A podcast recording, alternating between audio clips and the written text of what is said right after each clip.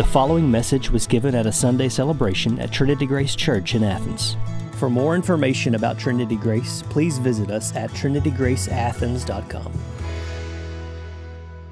Wonderful. We are going to be in Psalm 115 this morning. Psalm 115.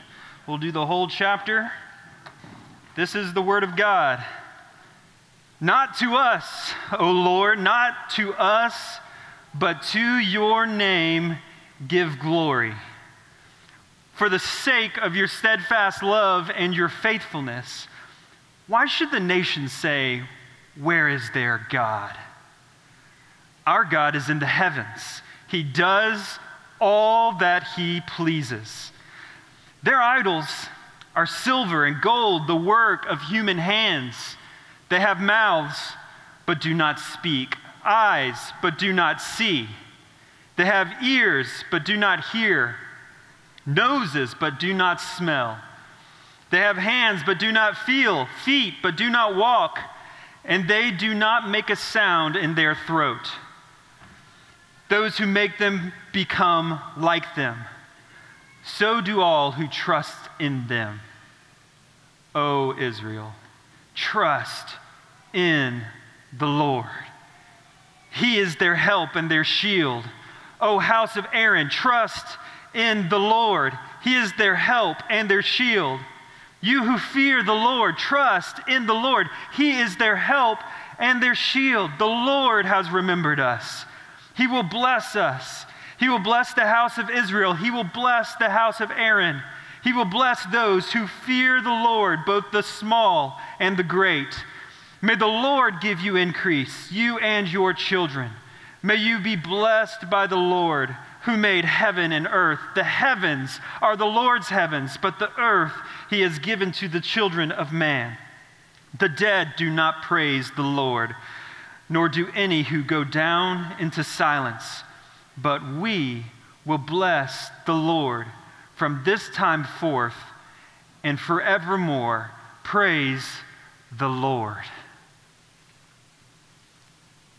May the Lord bless the preaching and the hearing of his word. Well, it was around midnight on November 5th, 1605, in a cellar underneath Parliament's House of Lords, there was a man with matches in his pocket leaning on 36 barrels of highly explosive gunpowder that was stacked next to him. The man, many of you may know the name, Guy Fawkes, along with a group of radical English Catholics, tried to assassinate King James I. The mission was to destroy the Protestant rulers of Britain and to bring back Roman Catholicism. But a search party found Fawkes, and all the conspirators were executed.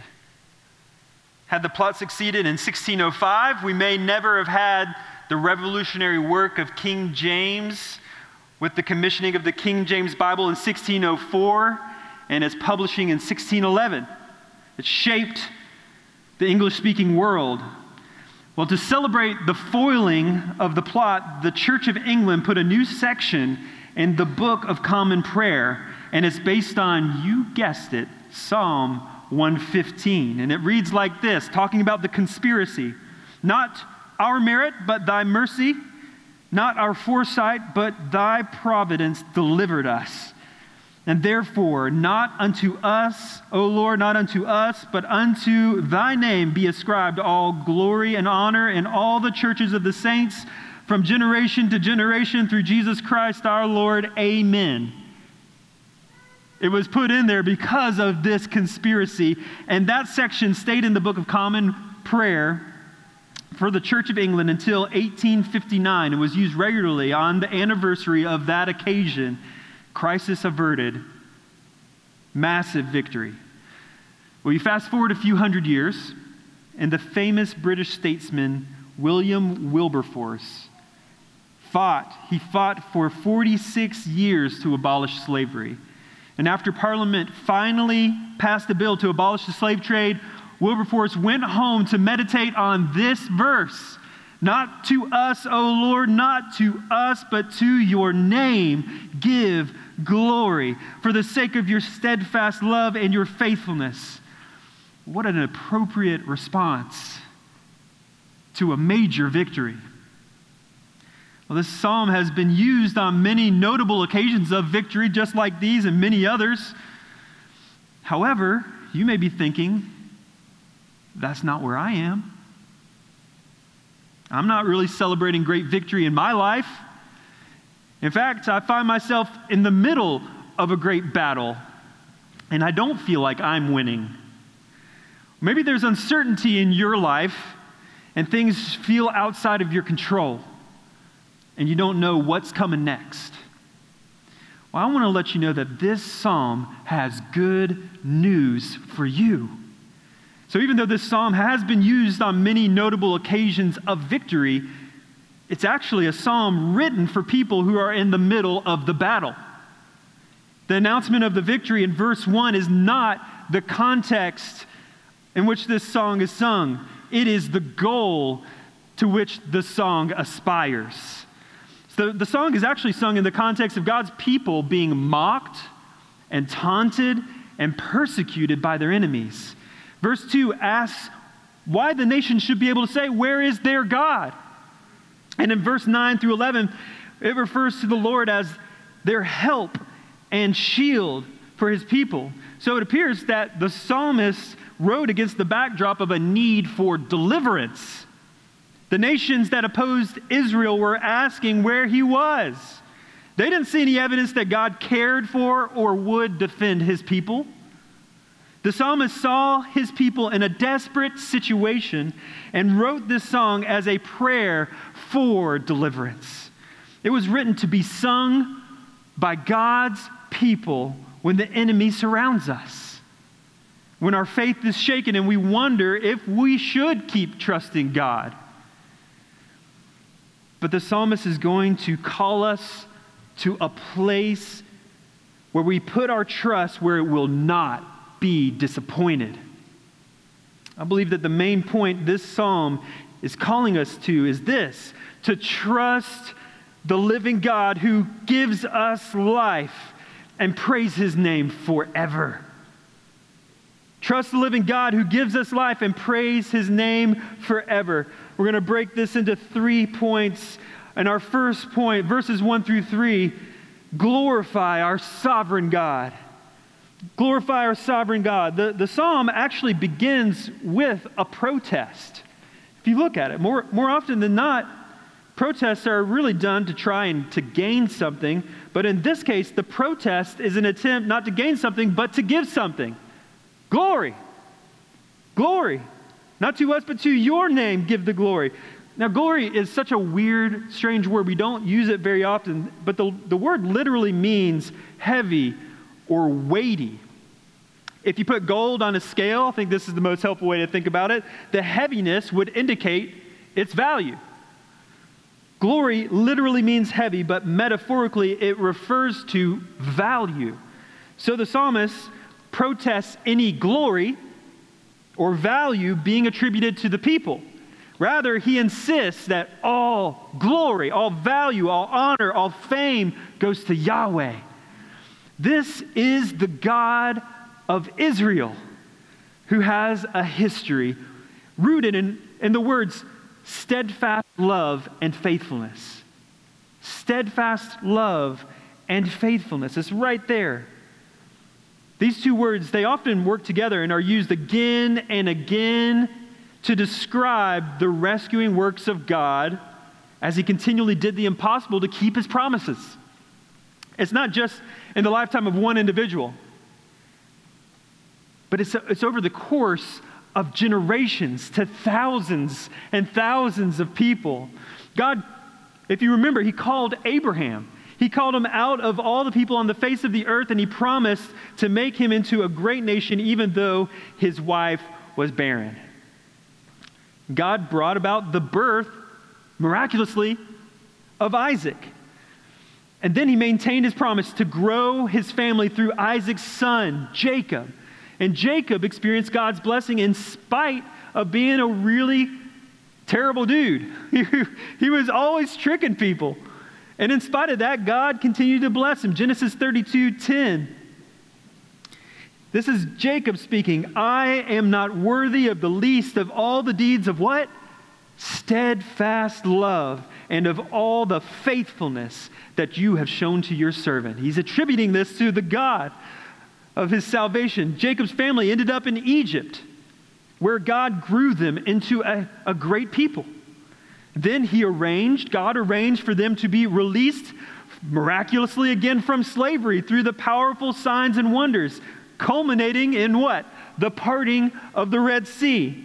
And as God's people set foot on the other side, and their enemies were swallowed up by the sea, they look back and they sing this line Exodus 15 13, you have led in your steadfast love the people whom you have redeemed. You have guided them by your strength to your holy abode. And then, while they're in the wilderness, the very next thing, they're wandering around. God gave the people his law, and he made them a nation set apart for himself. And it was at Mount Sinai that God revealed himself to his people, saying in Exodus 34 6, the Lord, the Lord, a God merciful and gracious, slow to anger, and abounding in steadfast love and faithfulness. Steadfast love and faithfulness are not arbitrary words that just kind of pop up in a Scrabble game. They are deeply connected with the character of the Lord who consistently and unceasingly works good for his people. This is why the psalmist begins this way. He's, he's scraping the frost from the windshield of their memory so that they are not stuck and that they can see clearly. This is the Lord who is deserving of glory, not us. We were the ones in need of rescue, and He did the rescuing. Why? It's because He's abounding in steadfast love and faithfulness. This is a bold declaration, isn't it, to begin with? If God does not act, his reputation for faithful love for his people will be called into question. It's his character that's in question here. This is exactly what's anticipated with that rhetorical question. If you look at verse 2, why should the nation say, Where is their God? He's anticipating accusation and mockery. And you can, you can see why. God's people probably felt it. They were surrounded by pagan nations who worship other gods. And these nations seem to be prospering while they are suffering. I can imagine God's people asking, why is it that we are experiencing slavery and loss and weakness. And meanwhile, all the pagan nations around them look on at God's people and think they look pathetic. Where is your God? We have real gods. We can point to them and we can touch them. What do you have? An invisible God? Well, to ask, where is your God? shows that they thought Israel, Israel's God was one of two things either he's unable to help or he's unwilling to help. So, which is it? Is your God weak or just apathetic?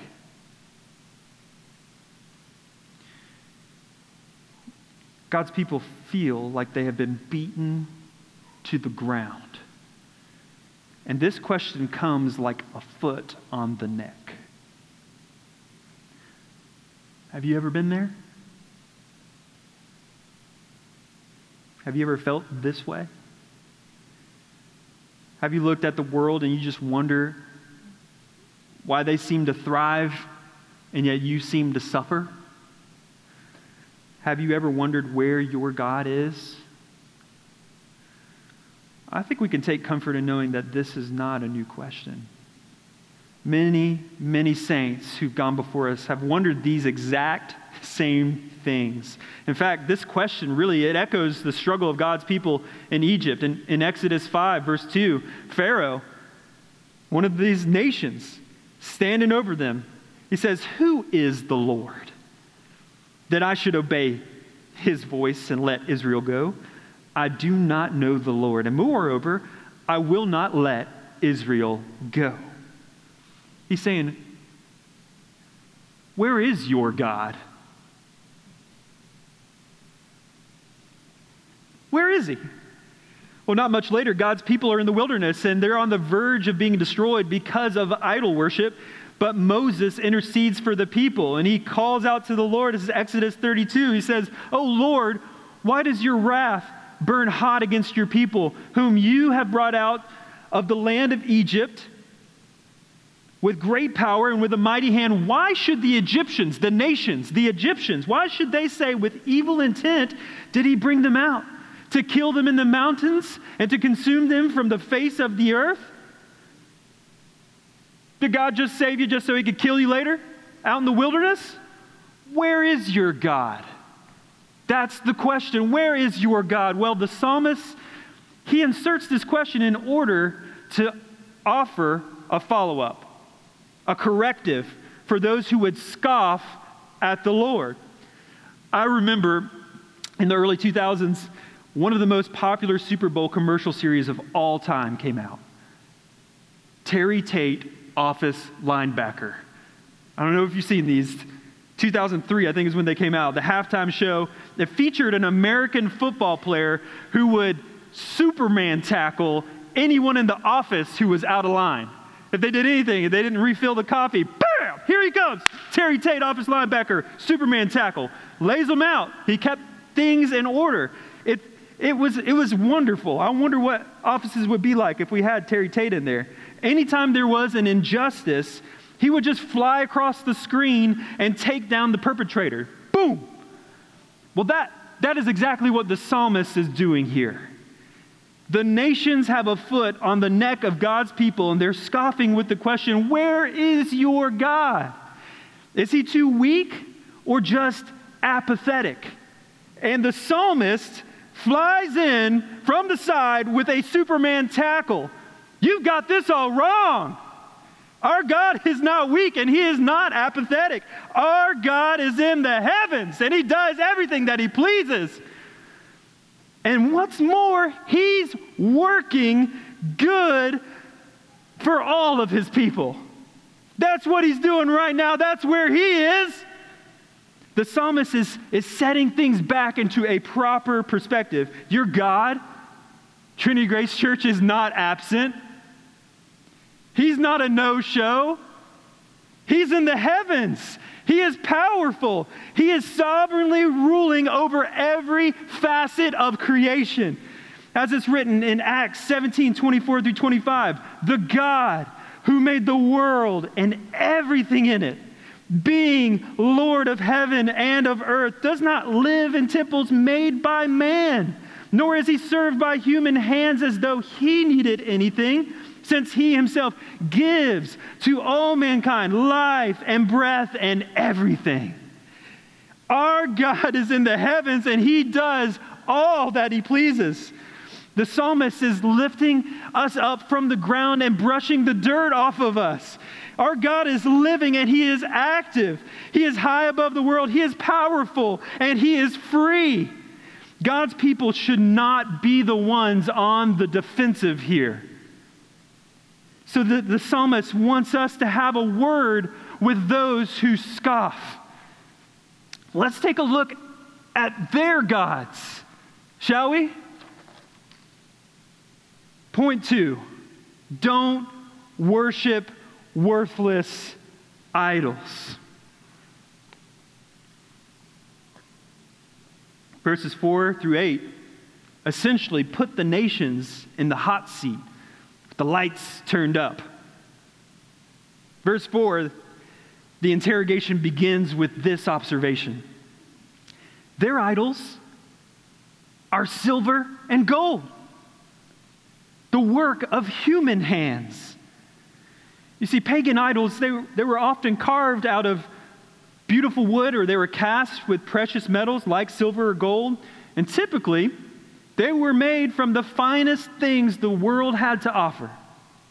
But the psalmist is drawing out the fact that these so called gods are just the work of human hands. And even though they are made of beautiful metals, they were forged from the things of the earth. This verse is intended to begin drawing out a contrast with Israel's God. He is the God who is above creation in the heavens. He is unbound by the things of this world. He is independent and he is sovereign over all of it. However, these idols down here, they are made by people out of the things of the earth.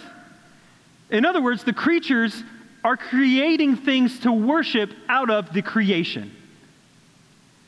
Instead of an all powerful God creating man in his image, the creaturely man is creating a powerless God in his image. You see? You see that contrast? It's, it's deceptive because the gold and the silver, they look magnificent. But both silver and gold are material from God's creation. He goes on then in verse 5 to begin inspecting the idols from head to toe. Look at verse 5. They, they have mouths, but do not speak, eyes, but do not see. They have ears, but do not hear, noses, but do not smell. They have hands, but do not feel, feet, but do not walk, and they do not make a sound in their throats the psalmist is wanting us to push beyond the surface to see the impotence of these idols. These idols, no matter how beautiful, how impressive they may appear, are ultimately powerless. They're, they too are simply just a part of God's creation. This is a theme that comes up over and over again in the Bible. Isaiah, this is great. This is sarcasm at its finest. Isaiah the prophet describes idol worship like this in chapter 44. He cuts down cedars, or he chooses a cypress tree or an oak, and lets it grow strong among the trees of the forest. He plants a cedar, and the rain nourishes it. Then it becomes fuel for a man. He takes part of it and he warms himself. He kindles a fire and he bakes his bread, and he makes a god, and he worships it. He makes it an idol, and then he falls down before it. Half of it he burns in the fire. Over the half he eats meat. He roasts it and satisfied. Also, he warms himself and says, Aha, I am warm. I have seen the fire. And then the rest. He takes and he makes it into a god, his idol, and falls down to it and worships it. He prays to it and says, Deliver me, for you are my God. They know not, nor do they discern for he has shut their eyes so that they cannot see, and their hearts so that they cannot understand. So both Isaiah and the psalmist are calling out the absurdity of hoping in idols. They can do nothing for themselves, and they can do nothing for their worshipers. I remember when I was in middle school I had a neighbor and a good friend named Andrew who was ethnically Indian. He and his dad were Christians, but his mom was a Hindu. And I remember every time we go over to hang out at his place, we'd eat curry and stuff and drink raspberry soda. I don't know why I always had that. It was really good, though. We'd go to their house, and his mom had this small shrine filled up with these little golden golden gods, all sorts of golden elephants and monkeys with jewels on them sitting on this, on this mantle. My friend hated those things. He did not like them. Sometimes, when his mom wasn't around, he'd take them off the mantle and he'd, he'd hide them in random places around the house, kind of like a elf on the shelf. He'd just move them in different spots and watch his mom try to find them. It was really terrible, but his mom would get so, so mad. But the reality was, that those gods were defenseless against this skinny teenage boy with acne. They were powerless. they couldn't do anything. Couldn't do anything.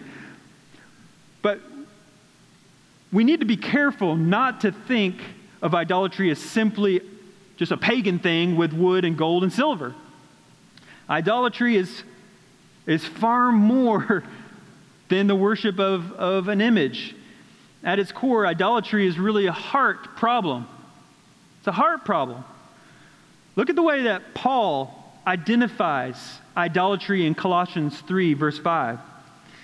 Therefore, put to death the members which are upon the earth sexual immorality, impurity, passion, evil desire, and covetousness, which is idolatry. Isn't that interesting? I didn't see any gold or silver in there. Saying, put these things to death. This is idolatry. It's a sobering reality. All of these forms of idolatry stem from a godlessness. It's a vacuum in which we, the creatures, begin to try and to find fulfillment in the creation. Just take sexual immorality as an example. God created sex, a good design. But when stripped of the God who created it, we're left with sex on its own terms, and sexual immorality fills the vacuum.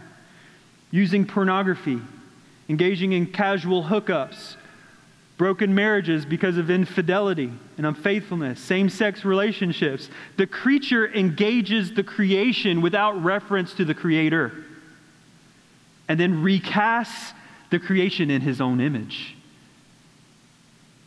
That's what's happening. We take covetousness, for, for instance. God created the material world.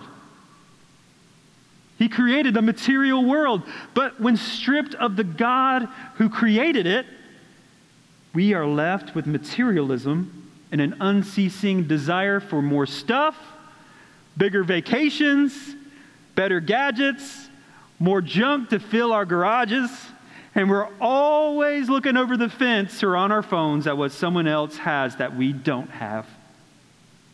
And covetousness kicks in. You see, the creature engages the creation without reference to the creator and recasts the creation in his own image.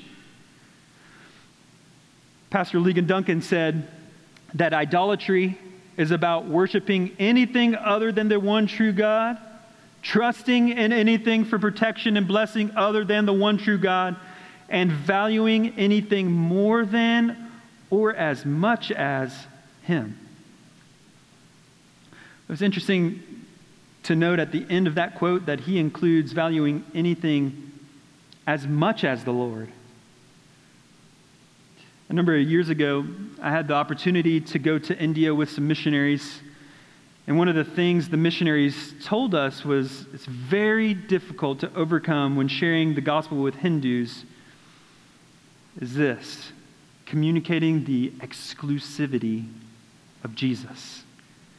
Because Jesus claimed to be the way, the truth, and the life, not just an option But the problem is, Hinduism has millions of gods. So often, if, if Hindus thought that Jesus could help them in some way, they would just add him into the mix of their other gods. I remember visiting a home and seeing on the wall just this huge Jesus calendar. It was massive. But on either side of the calendar were these shelves filled with idols on both sides, flanking it. They did not trust in Jesus alone. They had other trusts on the shelf. Trinity Grace Church, do you have other trusts on the shelf? Are there created things in your life that you are trusting in as much or more than your Creator? Well, verse 8 tells us something very fascinating. If you look at it with me, those who make them become like them. So do all who trust in them. Idolatry is not harmless. Here is the great principle that the psalmist wants us to hear. You become like what you worship. You become like what you worship. To the degree you commit yourself to something that doesn't have God's Spirit, to that degree you will be unspiritual. Extracting God from his rightful place as the creator over his creation leaves us wrongfully relating to his creation. This is exactly what Paul explains in Romans chapter 1.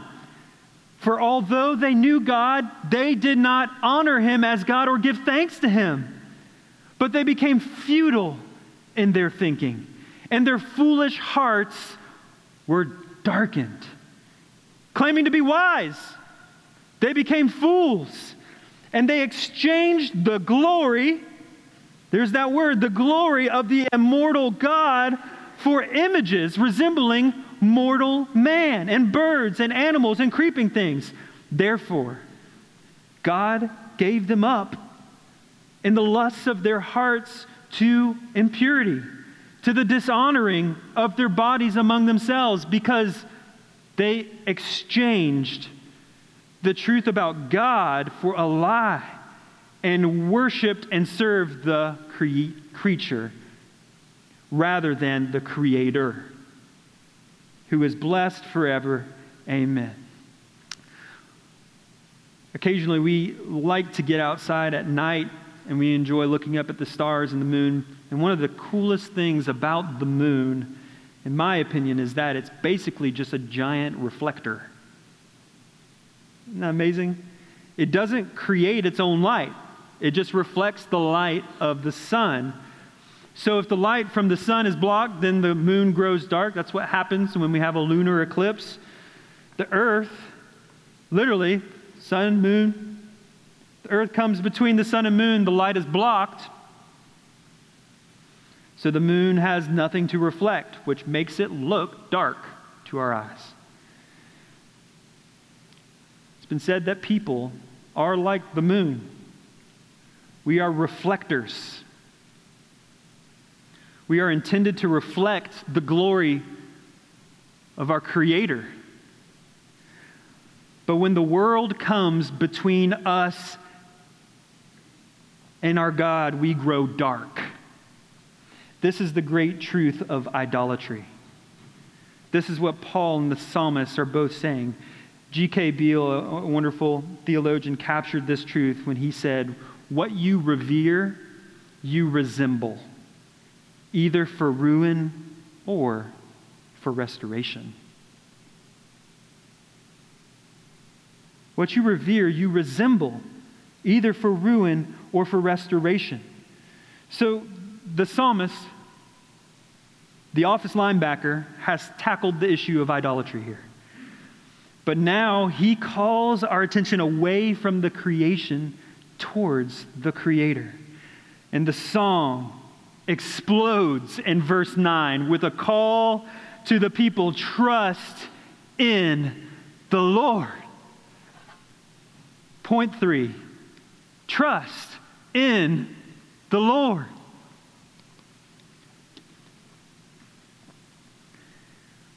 The psalmist addresses all those that are gathered, O Israel. And then again in verse 10, Oh, house of Aaron. These names are even a reminder of what he's trying to communicate. Israel, Israel would not be a people unless God acted and made them a people.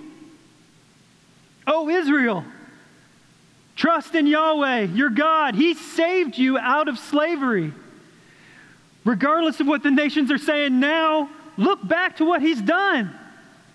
He promised to make you into a people, and now, oh, Israel, Oh, people of God, oh, Israel, trust in the Lord who keeps his promises. Do you remember the story of Aaron? that name drops in there. Aaron was the one who, at one time, led the people to make a golden idol to worship. It's the same guy. He was numbered among those who made idols, and he encouraged others to worship that which was made by human hands. And yet, God acted to save Aaron and gave his descendants the job of leading people into the presence of the Creator rather than the creation. That's the job he assigned to the house of Aaron. God redeemed the house of Aaron. So the psalmist calls to those from the house of Aaron to trust the Lord. Look what he's done. Look at who you are. And the psalmist calls all who fear the Lord to trust the Lord. I read that, I thought that sounds like a really weird pairing. Fear him and trust him. Really? Fear him and trust him? I remember at one point coming up on what I thought was a dead bee on the ground. Now, if something's dead, then I think it's kind of cool to get really close to it and check it out. Like, those are opportunities you got to seize, you know, those moments. But when I got my face near this particular bee to get a good look at him, all of a sudden, his wings whipped into motion and bzzz, took flight, flies up right next to my face, and I also took flight. I was like, nope, I am out of here. Boo! I start running. Why did I have that reaction? It's because I have no fear of what is dead. It's just laying there. I'm not scared of that.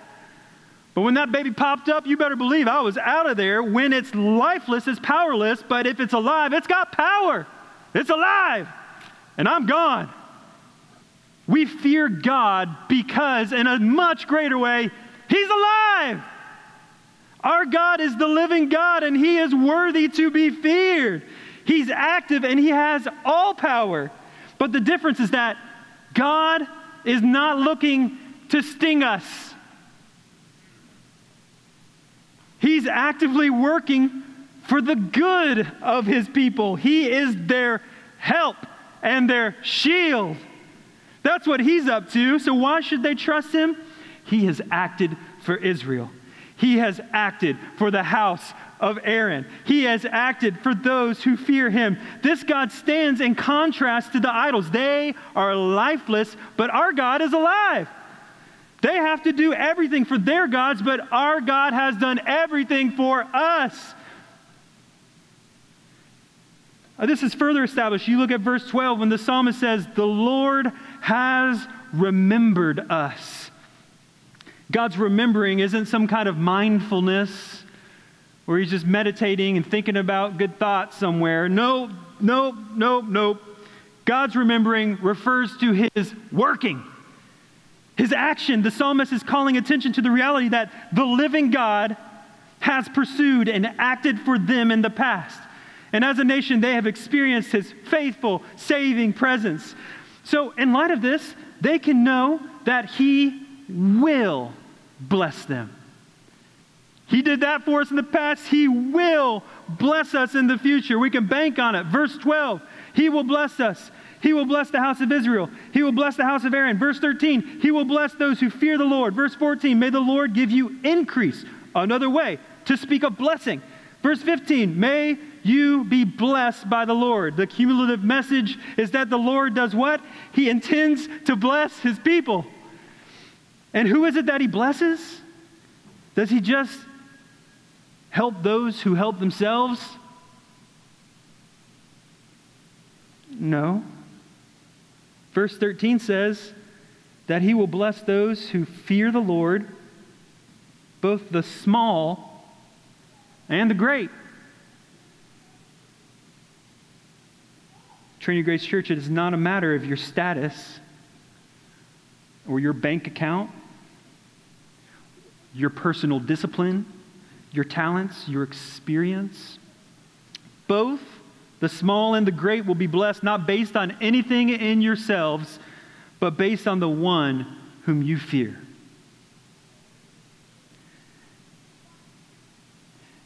Verse 15 reassures us that Our trust is well founded on the Lord who made the heaven and the earth. He is not made from the earth like the idols are. Instead, he made the earth and the heavens above the earth. He does one better. He's even above that. In verse 16, it just punctuates his power, saying that the heavens are his heavens. His dominion is above everything on earth, and it is without limit. This great and powerful Lord has sovereignly given the earth to the children of man. The psalmist is reappropriating the relationship of man to both the creator and the creation. In proper perspective, God is supreme, but he has graciously given the things of this earth to be received as a gift with gratitude. That's the proper perspective. This is the way that God intended for us to relate to the things of this earth. I love 1 Timothy 4. It's very clear. It's, this is what it says about God's creation. For everything created by God is good. It's good. And nothing is to be rejected if it is received with thanksgiving. Thanksgiving recognizes the goodness of the creation as coming from the Creator. That's what's happening there. That's the dynamic. It's recognizing God as supreme. It's glory going to the rightful place where glory is due. We are not intended to worship creation apart from the Creator, but we are to enjoy creation with thankfulness to our Creator. So, in light of this reality, the psalmist says in verse 17, The dead do not praise the Lord, nor do any who go down into silence. The dead, the dead the dead who go down into silence, these are people that are portrayed as being utterly disconnected from the world of the living. This is a reference to this shadowy existence in the life to come for unbelievers. They are lifeless, they are unable to make any sound. Well, strikingly, this really does, it aligns with the attributes that we talked about of the idol earlier. Remember in verse 5? If you look up, verse 5, they have mouths and do not speak. In verse 7 says, they do not make a sound in their throat. They're lifeless. That's what it's saying. They do not make a sound. They are silent. And verse 8, remember it says, those who trust in them become like them. They become like them. They too, those who trusted them, go down into silence. As many of you remember, the, the famous boat, the Titanic, was thought by some to be unsinkable.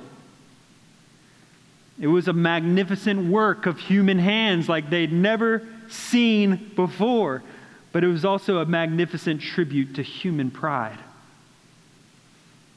The unsinkable did the unthinkable.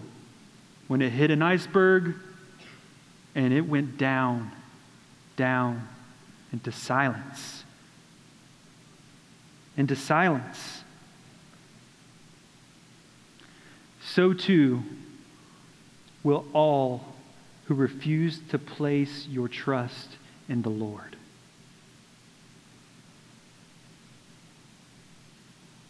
The reality is, is that we all have tried to live apart from the Creator.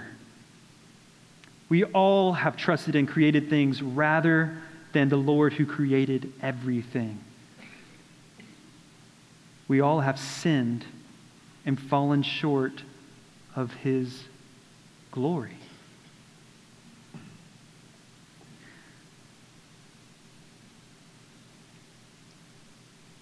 But there's one more verse in the song. Verse 18 says, But we, we will bless the Lord from this time forth and forevermore. Those who worship the created things become like them, lifeless and silent. However, those who worship the Creator become like Him full of life, and able to speak. Notice that the Lord did all of the blessing in verses 12 through 15. If you glance through that, all the blessing the Lord did. But now, look who's doing the blessing. Verse 18 His people are blessing Him. Trusting in the Lord brings life and causes His people to reflect Him. What you revere, you resemble either for ruin or restoration. So don't place your trust in created things. Your Creator is calling you this morning. He's calling to you. For all who sinned and are sinking down into silence, the Lord offers you life through Jesus Christ. He descended from heaven on high to be brought low for you. He had eyes that wept for sinners like you. He had ears to hear the cries of prayers from sufferers just like you. He had hands and he had feet that were nailed to the cross for rebels like you. He embraced silence like a sheep led to the slaughter so that your mouth might be filled with thankfulness. Where you failed at giving glory to God, he succeeded in giving God glory perfectly. If you turn from your sin and you trust in Jesus Christ, you will be saved from the death you deserve and you will receive the life that Jesus earned. He tasted death so that you might have eternal life. He went down into silence so that praise might be on your lips. He was isolated so that we might be gathered as a, a people for God to marvel at Him forever. Because of Christ, we will never be separated from our God forever. We can trust that He's working all things together for our good. No matter what comes, we can always look back at the cross. We can always look there and know with confidence that our God cares for us when the foot of the world is on our throat. We can take them off and say, Our Lord is in the heavens. He does all that He pleases, and He was pleased to die for me. Trinity Grace Church, trust in the Lord. Trust the living God who gives us life and praise His name forever. Let's praise His name from this time forth and forevermore, not to us, O Lord, not to us, but to your name. Give the glory for the sake of your steadfast love and your faithfulness. May God help us to live in response to His word. Father, we are creatures, and we happily admit that you are our creator. So, Lord, we do not give glory to the created things, we do not give glory to us. You are the one who is faithful and full, abounding with steadfast love. Thank you for your mercy. Thank you for your grace. Thank you for your pardon in Jesus Christ. We know that you're working all things together for good for those who love you and are called according to your purpose. And so, Lord, we cast ourselves to you and say, To your name be glory and honor from this time forth and forevermore. In Jesus' name, amen. You've been listening to a message at a Sunday celebration at Trinity Grace Church in Athens. For more information about Trinity Grace, please visit us at trinitygraceathens.com.